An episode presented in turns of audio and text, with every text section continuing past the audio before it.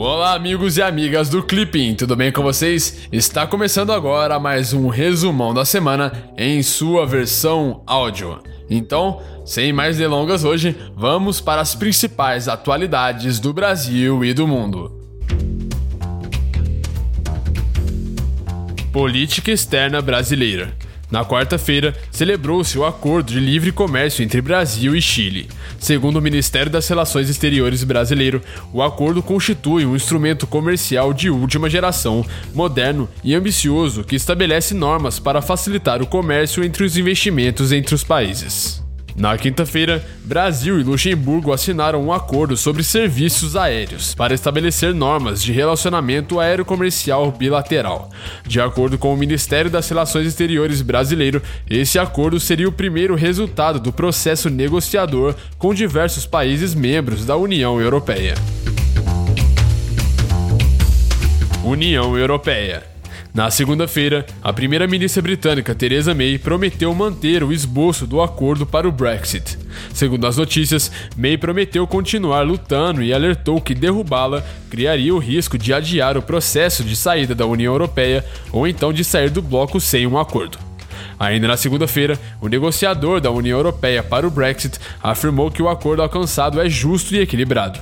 De acordo com as notícias, os países em geral teriam aprovado o acordo de separação, mas ainda não haveria decisão sobre o processo interno para estender o período de transição. Na quinta-feira, o Reino Unido e a União Europeia elaboraram uma declaração política que prevê a ampliação do processo de transição do Brexit até 2022.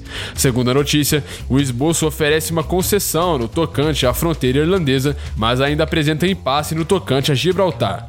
Ainda na quinta-feira, os governos britânicos e espanhol teriam chegado a um pré-acordo bilateral no tocante a Gibraltar. China. Na segunda-feira, a China ampliou a proibição às importações de resíduos sólidos como parte de uma campanha para reduzir o lixo estrangeiro enviado ao país.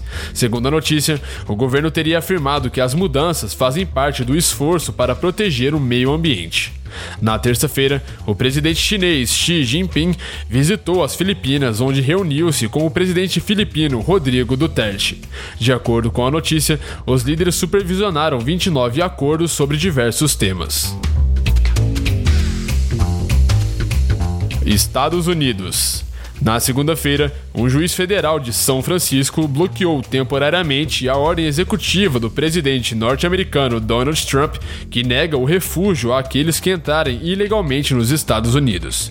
De acordo com a notícia, o juiz considerou que o decreto presidencial que considera inelegíveis para o refúgio aqueles que entrarem ilegalmente na fronteira com o México fere a lei da imigração e nacionalidade, o INA, na sigla em inglês de 1965. Irã e questão nuclear. Na segunda-feira, o presidente do Irã, Hassan Rouhani, afirmou que seu país continuará a exportar petróleo, mesmo sujeito a novas sanções norte-americanas. De acordo com Rouhani, as novas sanções seriam parte da guerra psicológica iniciada contra o Irã. Comércio Internacional.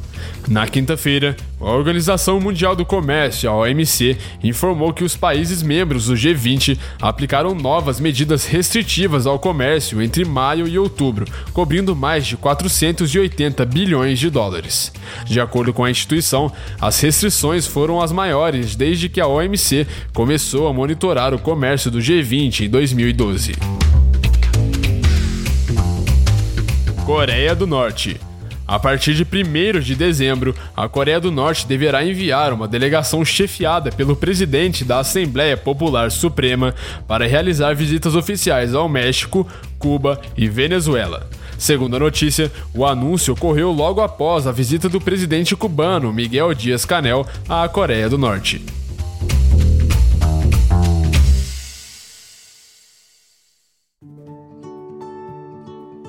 Então é isso aí. Essas foram as atualidades dessa semana. Eu espero que você tenha gostado e que o nosso podcast possa estar te ajudando a estudar. Não se esqueça de deixar o seu feedback aqui na plataforma do Clipping ou então em qualquer outra plataforma que você esteja nos escutando, beleza? É muito importante para continuarmos evoluindo sempre. Eu vou ficando por aqui, te espero na semana que vem. Tchau!